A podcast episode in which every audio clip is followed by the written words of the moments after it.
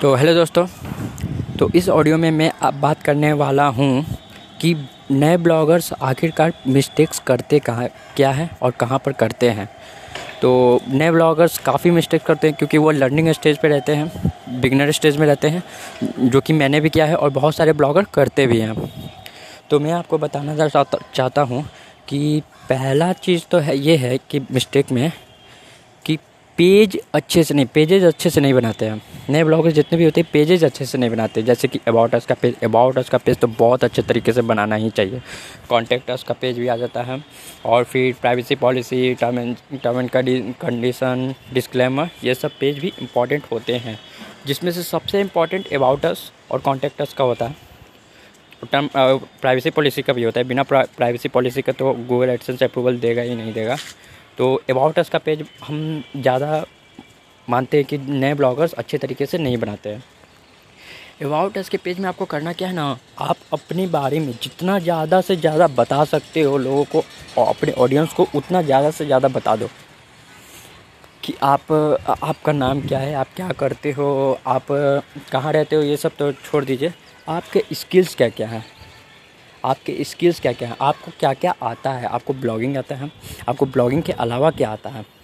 कि हाँ मुझे पॉडकास्टिंग भी आता है। मैं एक यूट्यूबर भी हूँ। मेरा ये लिंक है तो आप वहाँ पर अपना यूट्यूब का भी लिंक दे दीजिए, जिससे आपका यूट्यूब का बैकलिंक्स भी बन जाएगा और ऑडियंस भी वहाँ पर जाएगा। तो ये आपके लिए फ़ायदा ही, फ़ायदेमंद ही है।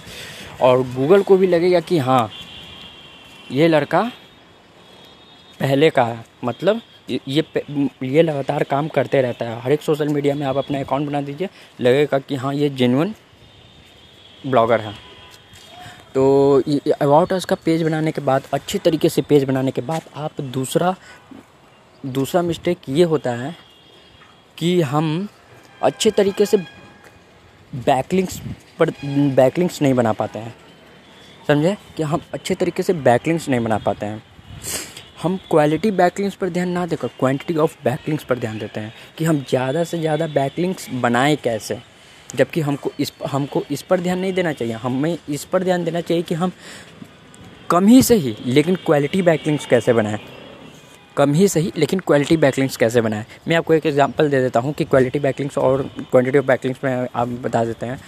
तो देखिए, एक, जैसे कि कोई क्वालिटी बैकलिंग्स में ना आप कोई एक कोई ऐसे वेबसाइट पर अपना बैकलिंक्स बनाते हो ना, जो कि बहुत ही अच्छा वेबसाइट है, जो कि न्यूज़ वेबसाइट आप मान सकते हो। न्यूज़ वेबसाइट वो भी अच्छा खासा रैंक वाला। जैसे कि अगर आप टाइम्स ऑफ़ इंडिया में बैकलिंक बना दोगे तो ज़रा सा बात है, उतना बड़ी वेबसाइट पे अगर आपका लिंक दिया गया है तो गूगल को भी लगेगा कि हाँ लगता है इसका जो भी है मतलब ट्रस्टेड होगा। आप पर। जो भी आपका बैकलिंक्स होगा तो वो ट्रस्टेड होगा। इसलिए बैक गूगल आपके भी पोस्ट को रैंक करने, करना शुरू कर देगा। और उसी तरीक़े से अगर आप अपनी बैकलिंक्स अपनी लिंक्स को बहुत सारे वेबसाइट पे डाल दीजिए।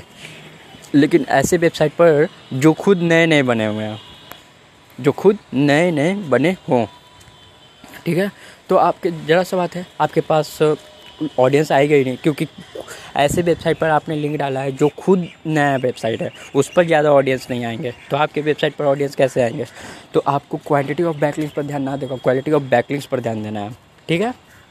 और तीसरा मिस्टेक ये होता है कि ना, नए ब्लॉगर और यहाँ तक कि हम भी ये गलती किए थे कि कंटेंट पर ध्यान ना देकर गूगल एडसेंस के अप्रूवल पाने पर ध्यान देते हैं।